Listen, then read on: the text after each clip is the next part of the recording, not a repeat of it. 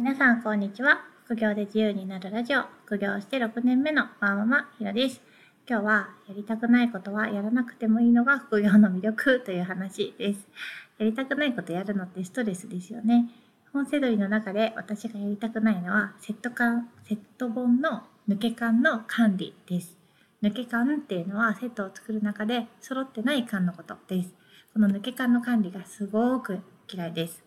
まだ完了してないやりかけな感じが私はすごく嫌いなんですよね。だから関数の多いセット本はやらないです。持って帰るのが重たいっていう理由もあるんですけど、ろくさつ以上のセット本だとめんどくさいっていう気持ちが勝ってしまいます。文庫の上中下セットとか、その場でもう揃ってるセットは結構やるんですけど、セットを揃えるまでの道のりが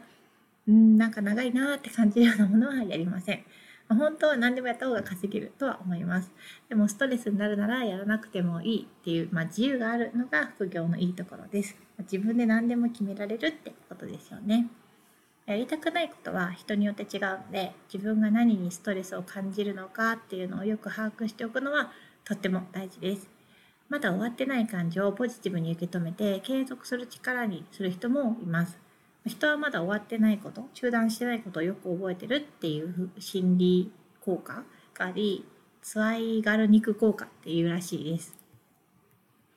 わざと仕事をやりかけにしておいて、次の日にその途中からやることでこうモチベーションを維持したままやるとか、そういうポジティブな使い方もできるんですけど、私はツワイガル肉効果が全然好きじゃないです。むしろ未完了タスクがストレスになったり、なんか覚えておかなきゃいけないっていうのがすごい嫌なタイプです。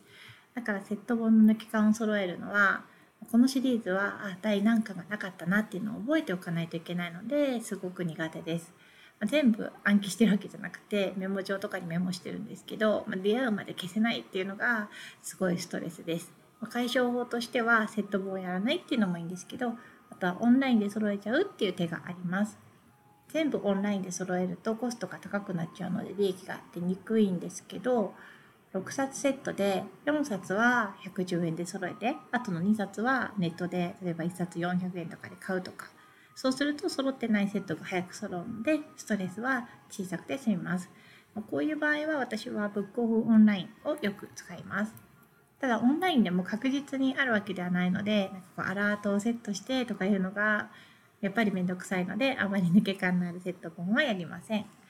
私がよくやるのはすでに揃ってる文庫のセット本とか、あとは児童書のセット本を勝手に作ってメルカリで売ることが多いです。むしろ抜け感を揃えるのがなんか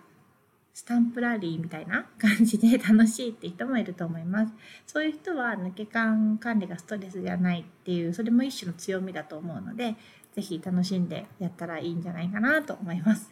副業は長く続ける、まあ、継続するのが大事なんですよね。だから継続するのに邪魔になるやりたくないこと、ストレスがかかることっていうのはなるべく避けてやらないようにするといいです。まあ、それがもし稼ぐために大事な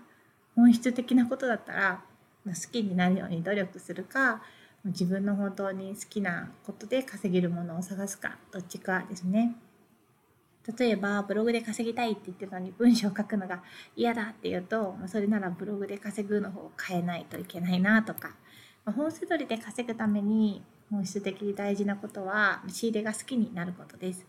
これは本セドリというか、セドリをするんだったらセドリをする対象が見ていて楽しいものじゃないとなかなか継続が難しいです。最初から短期間でなんかちょっと稼げればいいぐらいだったら、もう作業と割り切ってやればいいんですけど、まあ、長くやってこうとか楽しんでやってこうとかだったら、やっぱり好きなジャンルでやるのが一番いいですよ。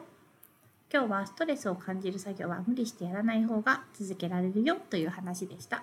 私にとってストレスなのは抜け感の管理です。人によって違うと思うので、自分が何が好きで何が嫌いなのかちゃんと把握しておくと副業選びにも参考になると思います。